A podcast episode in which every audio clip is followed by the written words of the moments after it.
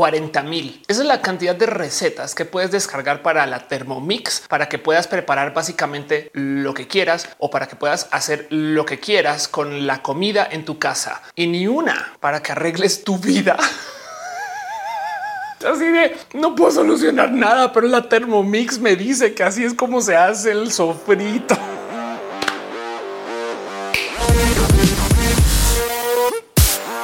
Gente bonita, ¿qué tal? Yo soy Ofelia Pastrana, la explicatriz. Sean ustedes bienvenidos aquí a mi canal de YouTube donde hablamos de tecnología, a veces de videojuegos. Cuando tenemos tiempo también hablamos un poco acerca de cocina y culinaria y de la tecnología de la cocina. Este video fue editado por Elisa Sonrisas, la mejor transeditora del Internet. Chequen en redes sociales como Elisa Sonrisas. Déjenle un abrazo. Y lo digo porque el video de hoy es uno de estos que nuevamente está bastantes veces por fuera de mi capacidad, porque y quiero salir de esto antes de arrancar el video. No me culpen, no me odien, pero para la gente que no lo sabe o que no ha visto este video nunca, yo tengo anosmia. Ya sé, es el disclaimer de que Ofelia no le sabe la comida. ¿Me entienden? Es que luego lo hago antes de cada video donde hablo del tema de la comida, pero es que cómo no hablar de la comida. En fin, en fin. para pasar rápido por esto, tengo anosmia, es un tema que tiene que ver con mi nariz, se puede operar, no lo he hecho, hay que pagarlo. Y por consecuencia, entonces la comida no me sabe porque el sabor de la comida viene no de cuando ingieres, sino de lo que respiras cuando te estás bajando la comida. No es tan bonito, pero bueno, el caso es que mucho del sabor de la comida viene del cómo huele y a mí no me sabe. Y hoy voy a hablar acerca de la cocina, de la comida, de la tecnología, del cómo se prepara la comida y cosas que genuinamente pues están fuera de mi capacidad de opinar, pero saben que yo soy youtuber y por consecuencia tengo libertad para opinar acerca de lo que no sé y por eso hago este video o algo así.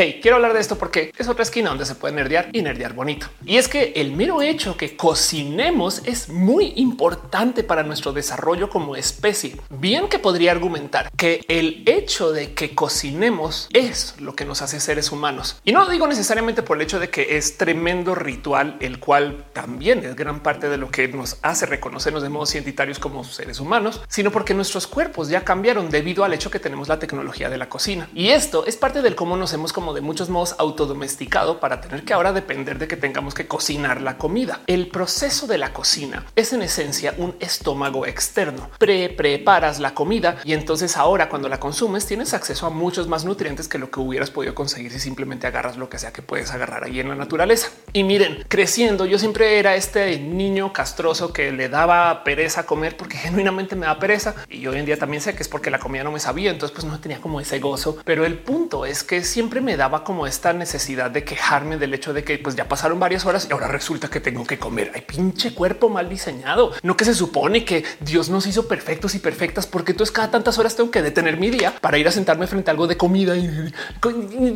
ya sé, era joven y no sabía apreciar las cosas bonitas de la vida o no tenía acceso a comida chida. También eso es posible, pero el punto es que mi visión de joven era que la comida era algo que nos tomaba mucho tiempo de nuestro día. Hoy en día me queda mucho más claro que el mero hecho de que cocinemos la comida nos permite tener mucho tiempo libre. Porque es que primero que todo, a comparación de otros animales, sí, sí es verdad que tenemos un cerebro más grande. Y ya sé que hay animales que tienen cerebro más grande, con más neuronas que lo que los seres humanos. Pero en relación al tamaño de nuestro cuerpo, somos el animal que más cerebro porta. Entiéndase, tenemos un cerebro espectacularmente grande para el tamaño de nuestros cuerpitos. Y el único motivo por el cual se puede dar eso es porque tenemos esta tecnología del cómo ingerimos nutrientes que nos permite alimentar ese cerebro para que podamos retener todo eso en nuestros cuerpitos para esas cabezotas. Y eso es gran parte de lo que nos permite también tener estas extra capacidades cerebrales que nuestros animales no están tan presentes y es que no están presentes del total. Adicionalmente, el hecho de que cocinemos implica que el tiempo que le dedicamos a la casa y al proceso y al consumir comida es relativamente poco. En el caso de un orangutano de un chimpancé, el 80% de su día se dedica a buscar comida y consumirla porque si bien igual consiguen, lo que consumen es de tan bajo valor nutrimental a comparación de lo que necesitan que tienen que seguirle dando la búsqueda. Y entonces he ahí la magia del cocinar, que poder pre preparar la comida, que también la permite transportar de un modo diferente, nos libera para hacer civilizaciones y sociedades. Y sumando al hecho que no solo el consumir comida como en ritual, sino que el hecho de que preparar la comida también tiene su propio ritual artístico y de sociedad, entonces tenemos un sinfín de factores que crean esta como tormenta perfecta que formulan nuestra construcción de sociedad como seres humanos y nuestro espacio identitario como seres humanos por mero inventarnos la tecnología de preparar la comida antes de consumirla.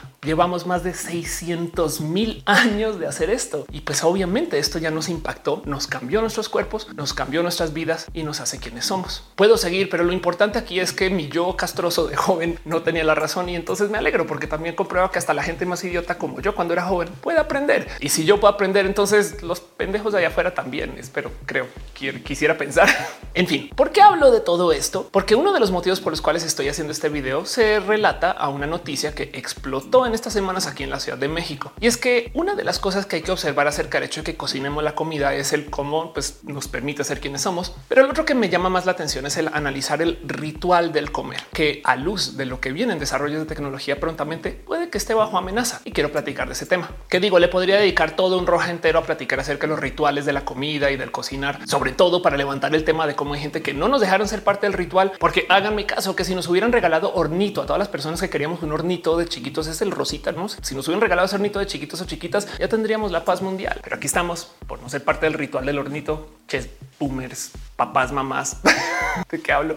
En fin, quiero hablar más acerca de las costumbres que hemos desarrollado alrededor del cómo consumimos comida, porque la noticia en particular que les quiero compartir ustedes y que de nuevo es lo que detona la creación de este video es una historia honestamente tremendamente horrible acerca de maltratos y abusos de empleados en un gran restaurante aquí en la Ciudad de México que se llama El Puyol. Y digo gran porque es un restaurante que tiene altísimos ratings o está muy allá en el ranking y es un restaurante que ha sido muy premiado, galardonado y puede que de nombre solo lo reconozcan, pero si no, vayan googleen, entérense de qué es el Puyol. Y ahora, a luz de saber que es un restaurante que se enorgullece y que genuinamente creo que sí podría decir que entrega un proyecto artístico alrededor de la comida, pues entonces podemos entender un poco más lo que está sucediendo bajo la luz de lo que normalmente no se discutió en respuestas. Estoy diciendo mil cosas sin presentarles el caso. La historia es así. Una de estas cuentas que existe para hacer denuncias potencialmente anónimas acerca de maltratos en restaurantes publica la nota de una persona quien se toma el tiempo de relatar lo que fue su proceso como practicante pidiendo trabajo en el Puyol. Entonces nos cuenta de cómo no solo le piden horas extremas en los días de ensayo o de casting, diría yo, sino de cómo en estos días la exponen a una cantidad de maltratos y abusos que genuinamente no deberían de estar ahí presentes. Cosas como que le piden que en lo que está organizando su zona de trabajo, luego tiene que al parecer ir corriendo por una escoba y que tiene que batallarse por esa escoba contra otra persona que también es practicante y sobre eso solucionar en tiempo real para ver qué tan fuerte eres en la carrera de la escoba, algo así. Relato que luego comienza a platicar acerca de los horarios excesivamente mal ajustados que en esencia le piden a esta persona que trabaje de 11 de la mañana a 3 o 5 de la mañana y que encima de esto lo haga por un salario que contabilizado por las horas no es tan bueno,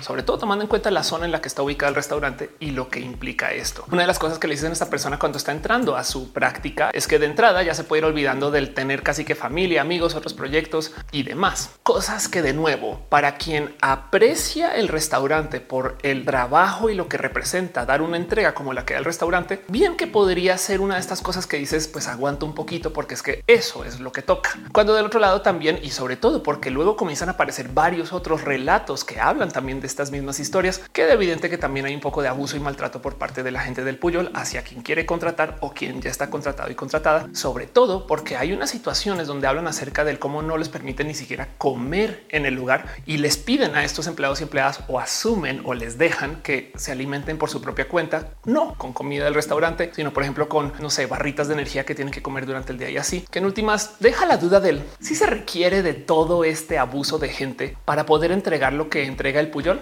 Bueno, es una pregunta que no quiero solucionar acá, pero quiero que lo veamos por dos segundos con esos como lentes rosa de que la vida está muy bonita y que entendamos esto. Son dos segundos, nomás les pido como parte de lo que representa el ritual de lo que el Puyol quiere ritualizar. ¿Me hace sentido? Porque hay una cantidad de cosas que suceden en este rubro de mercado que en últimas le piden a la gente que entreguen su mano de obra, su proceso artesanal de la creación, cosas que en últimas requieren de mucho desgaste físico, pero es que ese es el atractivo. A ver, tenemos máquinas que construyen coches muy bien y que representan procesos que son casi que completamente automatizados y que ya normalizamos. Ustedes creen que su computadora se creó a mano, su tele, que el router que están usando para, no sé, conectarse al Internet también fue construido a mano de modos artesanales. Los coches son máquinas hechas por otras máquinas desde hace mucho tiempo. Ya llevamos casi 100 años de ingresar robots a las fábricas y entendemos que este es el único modo de fabricar tanta cosa para tanta gente que hay y eso. Pero de todos modos todavía hay marcas o empresas que construyen sus coches a mano, que se toman el tiempo de medir cada piecita y ajustar cada engranaje y conectar las cosas de tal modo que pues se vea y se sienta que un ser humano estuvo detrás de eso. Y por consecuencia, cuando tú manejas ese coche, lo que estás manejando es una pieza de arte que se hizo de modos enteramente artesanales y que representa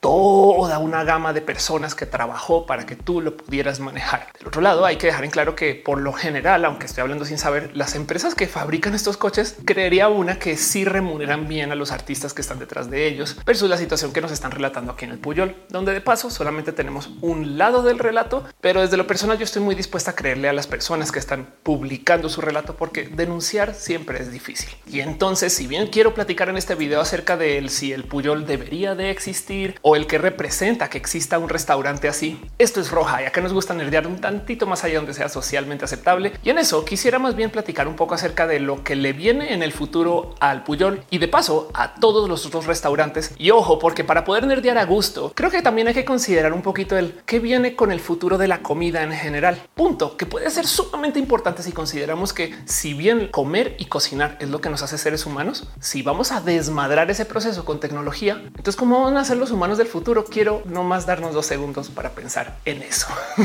Y es que, y es que lo primero es lo primero. Pues por supuesto que el Puyol puede pagar automatización casi que completa para su restaurante. Pero ojo, la idea aquí, o por lo menos lo que quisiera proponer, no es que ahora se busque reemplazar a los empleados que ya están ahí, que están maltratando, sino que más bien que se le dé uso a tecnología para darle una mano a esos empleados. Pensemos en esto. ¿Por qué tienen que correr por una escoba si ya hay escobas automatizadas? O también lo mismo con trapeadores. ¿Por qué tienen estos empleados que hacer cosas de modos tan a la mano si hay máquinas que les pueden dar una mano para que su día sea mucho más ligero y por consecuencia no se les tenga que abusar. Sobra decir que cuando yo propuse esto en Twitter me dieron la más evidente respuesta de todas, que pues que sí, si no les van a comprar una escoba, pues menos les van a comprar un robot. Ofelia, deja de estar idiota.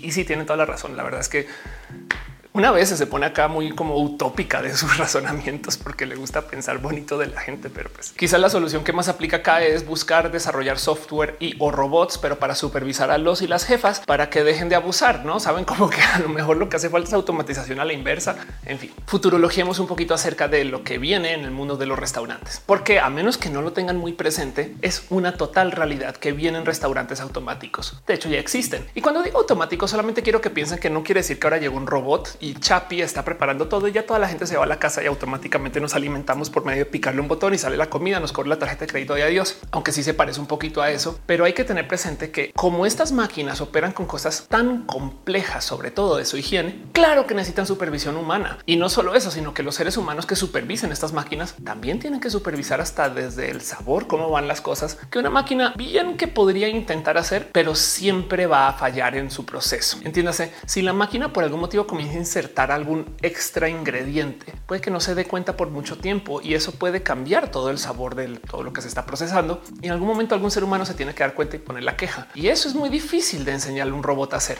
Así que solo piensen cuando yo les presento estos procesos automatizados que igual todavía se requiere de seres humanos. Y si no me la creen, nomás también piensen que también se requiere de ingenieros de sistemas y de ingenieros mecatrónicos y sobre todo de implementadores de estos sistemas que pues siguen siendo seres humanos, no más que ya sé que no son los seres humanos que están trabajando antes, pero quiero que esto no se trata acerca de la automatización, sino más bien acerca de los cambios en el ritual de la comida, que en últimas eso es lo que justifica la existencia de un restaurante como el Puyol. La gente no necesita un Puyol en la vida. Así como no necesitamos ningún ítem de lujo, cuadros millonarios, vehículos carísimos, cosas así. Pero los rituales que representan pueden ser algo que vale la pena por lo menos observar de su existencia. Es un somos seres humanos y complejizamos tanto este acto que ahora estamos aquí. ¿Y de aquí para dónde?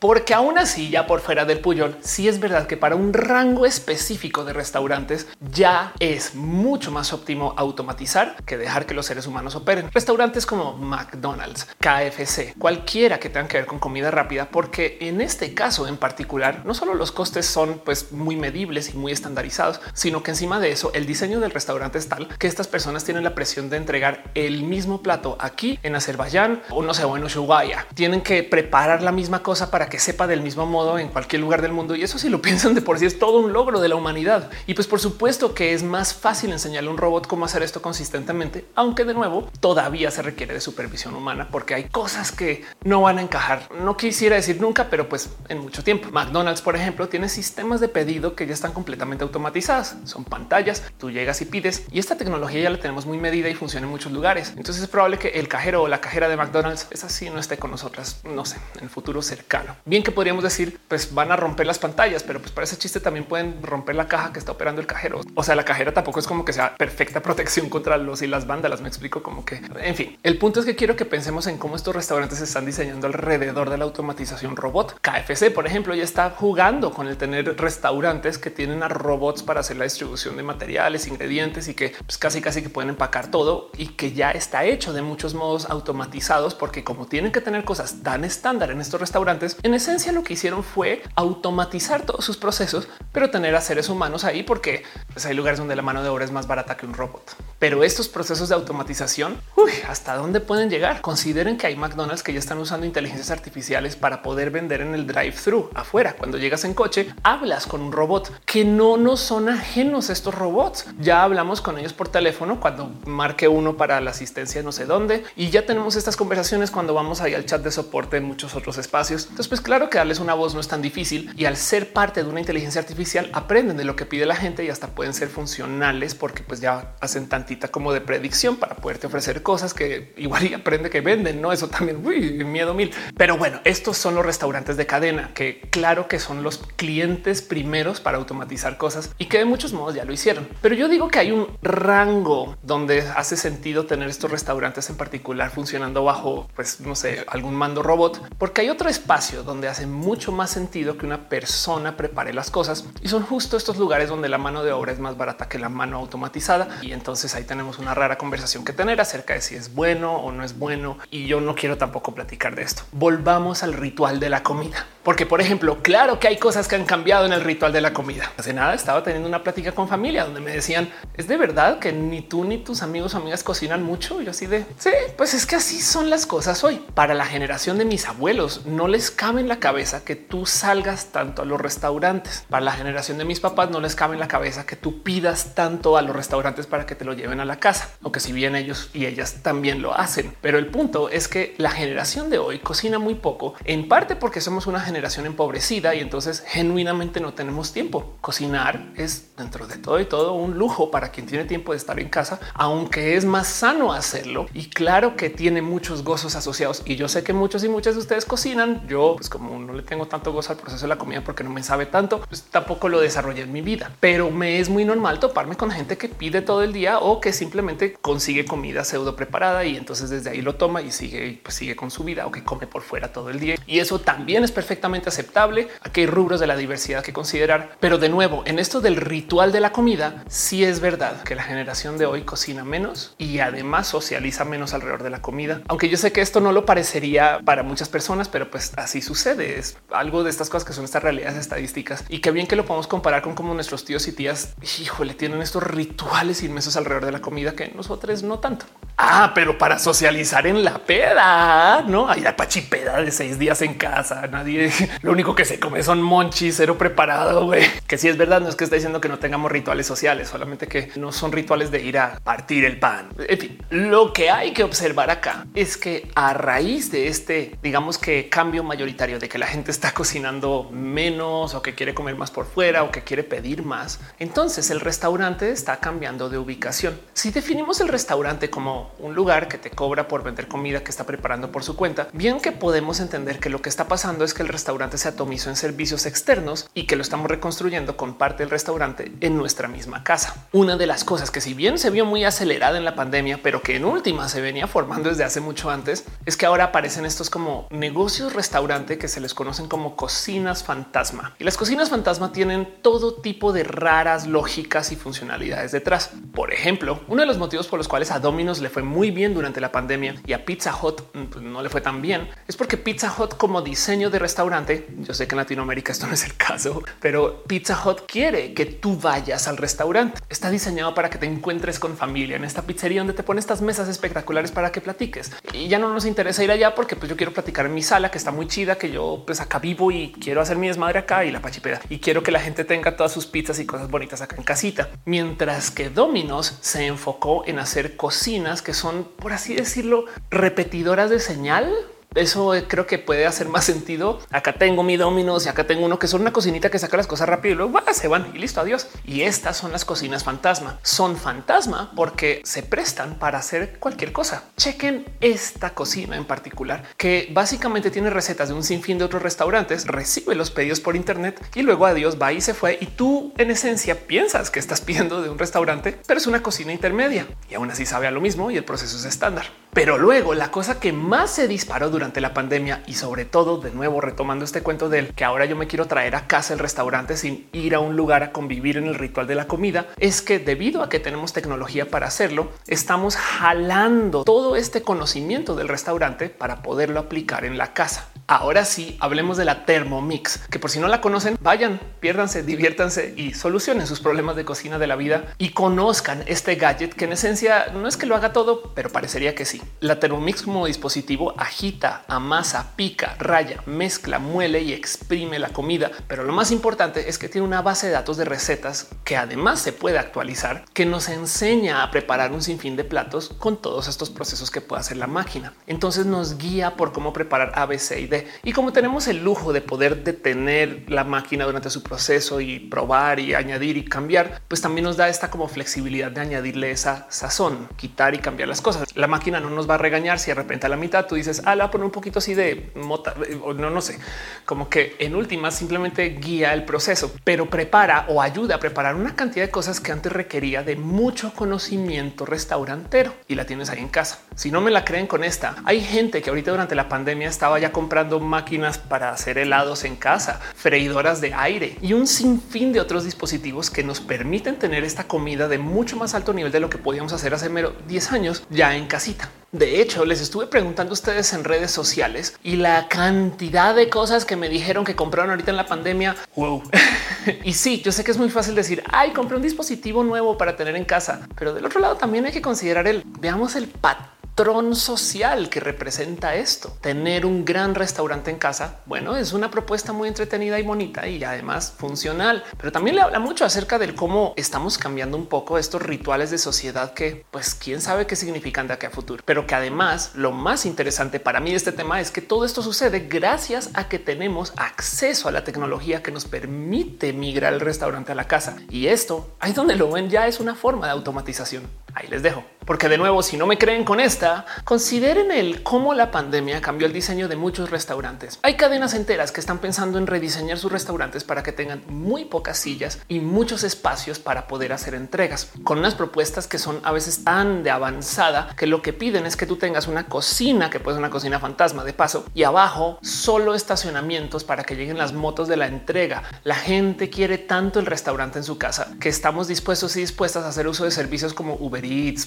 Postmates y demás para que nos lleven todo a casa. Y es que como no, desde nuestro celular podemos hacer aparecer comida de cualquier estilo casi y nos llega donde estemos. Y eso también es un pequeño gran cambio social que además debería de preocupar los restaurantes cuya experiencia pida el ritual de ir a comer al restaurante. Esto no es cosa pequeña. Estas empresas de entrega por delivery y demás son empresas pues multimillonarias que existen porque la gente ya no quiere ir a los lugares y no estoy hablando de la pandemia, solamente que la pandemia lo aceleró. Pero además, porque pues la idea es aquí futurologiar, quiero que consideren esto. Ya les dije a ustedes de las cocinas fantasma, ya les dije de cómo la idea es hacer cosas que se envíen a tu casa, pero que además estas cocinas las preparan para un sinfín de otros restaurantes con las recetas de apuestas. ¿Saben cómo lo logran? La propuesta es automatizar el preparar esa comida. Existen empresas como Bistro que lo que hacen es crear estas como cabinas de preparación de comida, donde tú le de nuevo ingresas las recetas de lo que quieres que se prepare y adiós, va y se fue y salió un plato que además está preparando una receta que seguro tiene algún tipo de protección de derecho de autor porque le pertenece a X restaurante, pero que igual se vendió por internet y tú la dejas ahí funcionando y andando. Estas máquinas son, por así decirlo, como termomix industriales. Hacen exactamente lo mismo, solamente que tienen otros ingredientes y otros procesos. Y en últimas, tú como negociante puedes tener 10 restaurantes dentro de esta máquina y la venta se hace toda por internet haciendo uso de Uber, Postmates, Rappi, lo que sea. Un negocio más que redondo. Pero la pregunta aquí es entonces, el vientos, ¿dónde está el restaurante? Y de nuevo, otra vez la pregunta es el y a quién le beneficia esto? Porque por un lado, si tú tienes estos robots reemplazando gente que prepare la comida, ¿qué significa esto para la gente que está ahorita trabajando en esto? ¿Y qué significa esto en los países donde la mano de obra sea más barata que la mano automatizada? Tomando en cuenta que en estos países, por lo general, el patrón nos lleva hacia que la mano de obra cada vez se pague mejor. Esto pasa en China, está pasando en México y quiere decir que a lo mejor en nuestro futuro cercano o lejano, dado que estas tecnologías ya existen, llegará un momento donde estadísticamente hablando será más barato contratar el robot, cosa que además se va a acelerar a medida que esas tecnologías se vayan volviendo más baratas. Así que sí es un hecho que para la industria restaurantera esto viene. La pregunta no es un si va a suceder, sino un cuándo. Y de nuevo, y solamente por dejarlo en claro, esto claro que no va a solucionar el problema de la explotación por parte de jefes. De hecho, preparando este video me di una como gran clavada investigación por pues estos software y programas que se usan para administrar y no sé, monitorear restaurantes para descubrir que tristemente todo este software existe para monitorear empleados, como que hay muy poquito que exista para automatizar el trabajo de jefes y jefas, a menos que no haya visto alguno en particular. Como que si tú como empleado quieres saber algo acerca de quién te contrata, es muy difícil. Mientras que si la gente que te contrata quiere saber de ti, pues sabe a qué hora llegas y qué haces y dónde has trabajado y tantas otras cosas más. Es bien, bien, bien dispar la relación que hay entre el cómo la tecnología ayuda aquí en, en esta mezcolanza. Y además dejando de lado el hecho que pues estamos hablando de la gente que trabaja en los espacios de restaurantes. Si la gente comienza a contratar robots, de muchos modos va a abusar de estos robots, sea por ponerles a trabajar hasta que ya no funcionen como máquinas, o sea por abusar a la gente que les fabrica. En la industria de los videojuegos hay todo tipo de problemas porque también maltratan mucho a la gente que crea los videojuegos, programadores, ingenieros de sistemas. Pensemos que si un empleador con, pues, no sé, una actitud muy avara de sus modos de contratar maltrata a sus empleados cuando es mano de obra humana, luego les despide porque va a tener ahí sistemas para que le reemplace, luego va a maltratar a los y las ingenieras de sistemas, no como que hay algo ahí que todavía no se soluciona. Pero dejando de lado este problema, sí hay que hablar acerca de cómo el cambio a la comida automatizada representa mucho para pues, nuestra existencia en general, porque si tenemos super restaurantes en casa, también cambiamos un poquito el cómo compartimos con gente. Y lo digo porque nuestras interacciones sociales a veces no son tan fértiles. Estoy tratando de hablar acerca de la gente que tiene o no tiene amigos y amigas como yo. A ver, a ver, a ver, me explico. Aún teniendo muchos amigos y amigas, a veces es súper difícil coordinar para reunirse a jugar un juego de mesa. Ahora, pensándolo bien, si tú no puedes organizarte con seis amigos para que vengan a tu casa, menos para que vayan a otro lugar, no sé. En fin, no quiero platicar tanto de eso. Nervios sociales, ansiedad.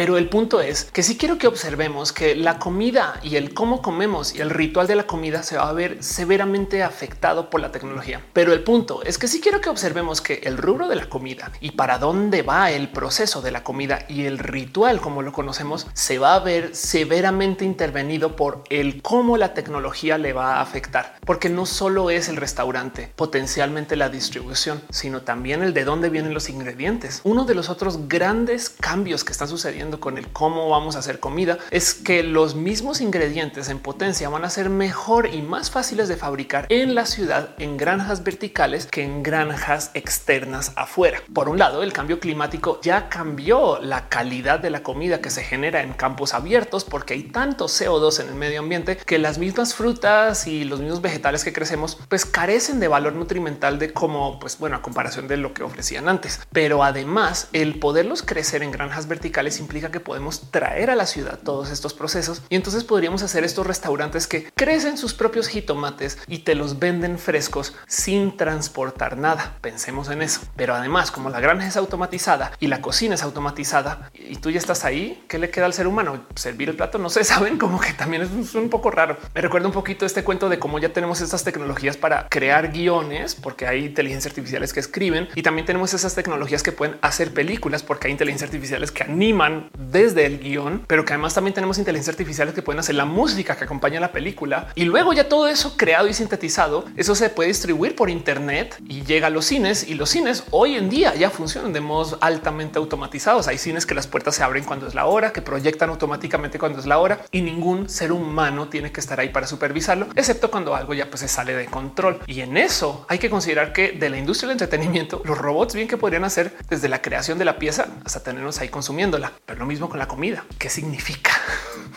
En fin, no es que quiera decir que esta es la solución al problema del Puyol. Solamente quería hablar de esto porque siento que hay algo ahí que platicar acerca del ritual de la comida y lo que el Puyol busca pues tratar de preservar, quizás no sé, pero también capaz si lo estoy viendo súper mal porque no necesariamente es el Puyol quien cuida estos rituales. Este ritual a lo mejor se da desde el que un señor o señora prepare algo a nivel de pues casi que de ahí afuera en la calle que va a saber delicioso porque toda su pasión está puesta en preparar esto con ingredientes que además consigue que pueden ser muy frescos. Pero el punto es que el que exista esta discusión de si alguien debería de ser maltratado para preparar comida, yo creo que en un mundo más ideal esto no debería de ser tema. Nadie se debe de maltratar para fabricar, crear o no sé, hacer nada. Pero bueno, digo, además ya rascándole un poquito más esta utopía de Ofelia, donde me gusta estar, que es pensar bonito de las cosas. Esto también debería incluir animales. No deberíamos estar maltratando animales para tener una buena cena, saben? Sobre todo teniendo tecnologías para hacer carne sintética y tener además tecnologías para hacer reemplazos vegetales de carne. No sé, hay tanto que hacer acerca del cómo consumimos, pero sí es verdad que hay que entender que parte del por qué existen esos procesos industriales y el por qué tenemos que darle un poquito de respeto a esta existencia por dañina y capitalista y compleja que sea, es el hecho de que hoy en día somos muchas personas en el planeta. Si quisiéramos cocinar y preparar como nuestros abuelos, pues también hay que considerar que cuando nuestros abuelos nacieron había dos mil millones de personas en el mundo y por consecuencia era muy fácil darse el lujo de tener plantíos de acres infinitos que consumieran una energía pues espectacular para no más darles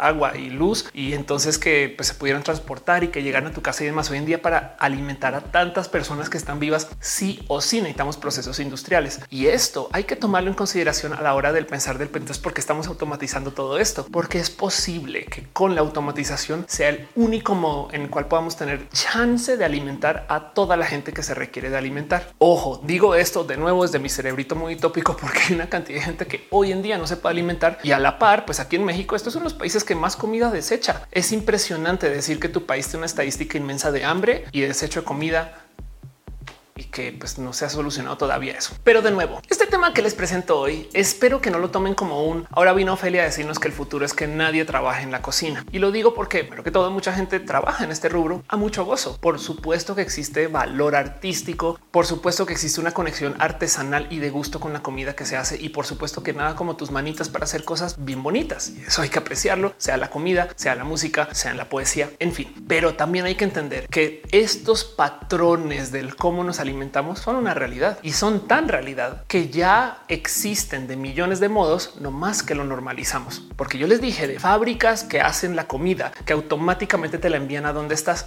y que entonces tú ahí donde estás consumes algo que se preparó por un robot y luego pues nada, te vas a casa feliz y pues que qué grave que nadie preparó esa comida o algo así. Pero no más quiero que ahora nos tomemos bajo esa mentalidad dos segundos para observar esta foto. Esto que están viendo es la tiendita de cualquier esquina en México y en Colombia y en Perú y en Bolivia. Es el estándar del cómo se vende la comida procesada casi que en todo el mundo ya, pero en Latinoamérica en particular, estos empaques y este tipo de productos son sumamente estándar porque son muy prácticos para la gente que los vende. Hay tiendas enteras que existen por estos productos porque duran más, porque se venden con tantita más de facilidad y porque de dónde creen que vienen de una fábrica. Esto que estamos viendo ya es la comida automatizada y el cómo se está vendiendo. Las propuestas de las que yo les digo hoy no son más sino pues el añadirle más al menú de lo que ya estamos consumiendo, porque mucha gente a veces pues vive o come de este tipo de productos ya procesados y preparados,